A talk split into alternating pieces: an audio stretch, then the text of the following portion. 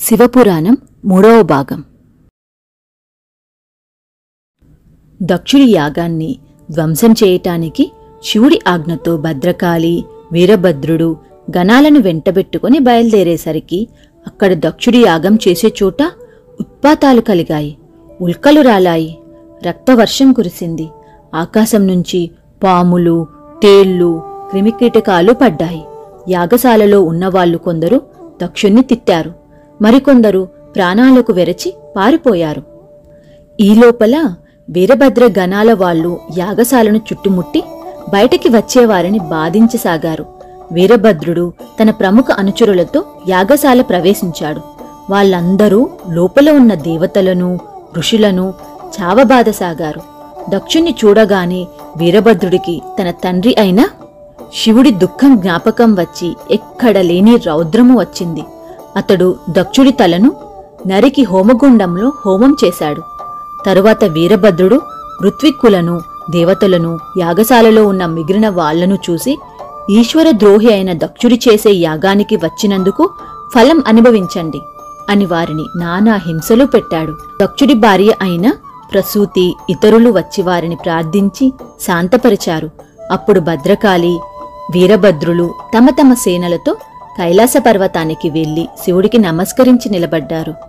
ఈ లోపుగా వీరభద్రుడు మొదలైన వాళ్ళ చేత చావు దెబ్బలు తిన్న దేవతలు ఋషులు బ్రహ్మ వద్దకు వెళ్ళి జరిగింది చెప్పారు. బ్రహ్మ వారందరినీ వెంటబెట్టుకుని వైకుంఠానికి వెళ్ళి విష్ణువుతో వీరభద్రుడు దక్షుడు తల నరికి హోమగుండంలో వేయటము దక్షయాగం ధ్వంసం కావటము మొదలైన వివరాలన్నీ చెప్పాడు. అందరూ కలిసి కైలాస పర్వతానికి వచ్చారు. వారు వచ్చేసరికి శివుడు ధ్యాన సమాధిలో ఉన్నాడు. ఆయన చుట్టూ వీరభద్రుడు మొదలైన వాళ్ళు గణాల వాళ్ళు ఉన్నారు. శివుడు సమాధి చాలించి బ్రహ్మ విష్ణువులను దేవతలను ఋషులను చూసి అందరినీ కూర్చోమని చెప్పాడు. విష్ణు శివుడితో సదాశివ కోపాన్ని విచారాన్ని వదిలిపెట్టు ప్రకృతి మాయలో పడకు. నిన్ను ద్వేషించినందుకు దక్షుడు ఫలితం అనుభవించాడు.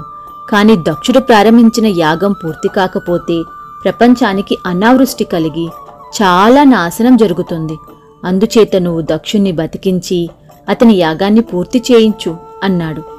శివుడు అందుకు సమ్మతించి మనమందరము వెళ్ళి దక్షుడి యాగం పూర్తి అయ్యేటట్టు చేసి లోకాలను కాపాడుదాం అన్నాడు. వాళ్ళు యాగశాలకు వెళ్ళేసరికి యాగశాల బీభస్తంగా ఉన్నది. అగ్నిగుండంలో దక్షుడి తల రూపు లేకుండా పోయింది. శివుడు వీరభద్రుడితో నువ్వు ఉత్తర దిక్కుగా వెళ్ళి ఉత్తరంగా తలపెట్టుకుని పడుకొని ఉన్న వాళ్ళ శిరస్సు నరికి తీసుకురా అని చెప్పాడు. వీరభద్రుడు ఒక గొర్రెతలను నరికి తెచ్చాడు.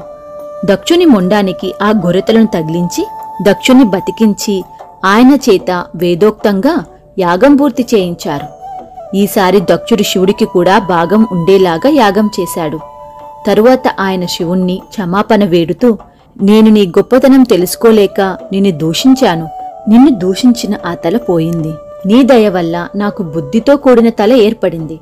నా తప్పులు మన్నించి నన్ను కాపాడు అన్నాడు. శివుడు దక్షుడి క్షమాపణను ఆమోదించి దక్ష కారణం లేక కార్యం పుట్టదు. నీ తప్పులను నేను క్షమించాను అని దక్షుణ్ణి వరం కోరుకోమన్నాడు. అప్పుడు దక్షుడు ఆయన భార్య మొదలైన వారు దక్షయాగం జరిగిన చోట దక్షవాటిక అనే పేరుతో ప్రసిద్ధి కావాలని అది శివుడి నిలయంగా ఉండాలని కోరారు. శివుడు అందుకు సమ్మతించి భద్రకాళి వీరభద్రులతో ఈ ప్రదేశానికి ఆగ్నేయంగా ఉండే గౌతమీ తీరాన మీరు మీ గణాలతో నివసించండి అన్నాడు. ఆయన భద్రకాళి సహితంగా వీరభద్రుణ్ణి గణాధిపతిగా చేసి సతీదేవి శరీరాన్ని తీసుకొని బ్రహ్మ విష్ణువులతో సహా కైలాసానికి తిరిగి వచ్చి బ్రహ్మ విష్ణువులను ఋషులను పంపివేసి సతీదేవి శరీరాన్ని పక్కన ఉంచుకొని తపస్సులో మునిగిపోయాడు. దక్షుడి కుమార్తెలలో స్వద అనే ఆమె పితృదేవతలకు భార్య అయి మేనక ధన్య కళావతి అనే ముగ్గురు కుమార్తెలను కన్నది. వాళ్ళు చాలా అందగత్తెలు. అందరి కోరికలు తీర్చుతూ లోకాలన్నీ తిరుగుతూ ఉండేవారు. ఒకసారి వారు ముగ్గురు మహాలక్ష్మి విష్ణువులను చూడబోయి వారిని తమ నృత్యగానాలతో ఆనందపరిచి కూర్చుని కబుర్లు చెబుతుండగా అక్కడికి బ్రహ్మ మానసపుత్రులైన శనకనందనాథులు వచ్చారు.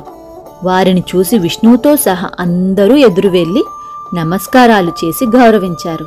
కాని మేనక ధన్య కళావతులు మాత్రం ఆసనాల నుంచి లేవలేదు. అది చూసి సనత్కుమారుడు కోపించి మీకు గర్వం బాగా ఎక్కింది. మీరు స్వర్గంలో ఉండతగరు. భూలోకంలో వారిని పెళ్ళాడి ఇక్కడే ఉండిపోండి అని ముగ్గురిని శపించాడు.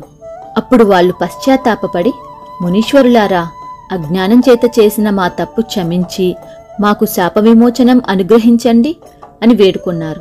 దానికి సనకనందనాథులు గర్వానికి ప్రాయశ్చిత్తం గర్వం పోవటమే. ఇక శాపం మాట అంటారా? ఈ శాపం లోకానికి మేలు కలిగించేది అన్నారు. ఇది ఎలా నిజమైందంటే ఈ ముగ్గురికి పుట్టిన కుమార్తెలు మూడు యుగాలలో అవతార పురుషులను పెళ్ళాడారు. మేనకకు పుట్టిన పార్వతి శివుణ్ణి పెళ్ళాడింది. జనక మహారాజుకు ధన్యకు కుమార్తె అయిన సీత రాముణ్ణి పెళ్ళాడింది. ఋషభుడికి కళావతికి పుట్టిన రాధ కృష్ణుణ్ణి పెళ్ళాడింది. ఈ సంగతి తెలుసుకుని ఆ ముగ్గురు కన్యలు తృప్తిపడి విష్ణువు వద్ద సెలవు పుచ్చుకుని వెళ్ళిపోయారు. హిమాలయానికి రాజైన హిమవంతుడు చాలా అందమైనవాడు. అతను తన కొండపైన గల ఆశ్రమాలన్నీ తిరుగుతూ అక్కడ తపస్సు చేసుకుని దేవతల యోగక్షేమాలు మహారుషుల యోగక్షేమాలు శ్రద్ధగా విచారిస్తూ ఉండేవాడు. అందుచేత వాళ్ళు అతనికి మేనకనిచ్చి వివాహం చేయించారు. ఒకనాడు హిమవంతుడి వద్దకు బ్రహ్మ విష్ణువు దేవేంద్రుడు ఇతర దేవతలు వచ్చారు. హిమవంతుడు వారికి షోడసోపచారాలు చేసి వచ్చిన పని అడిగారు.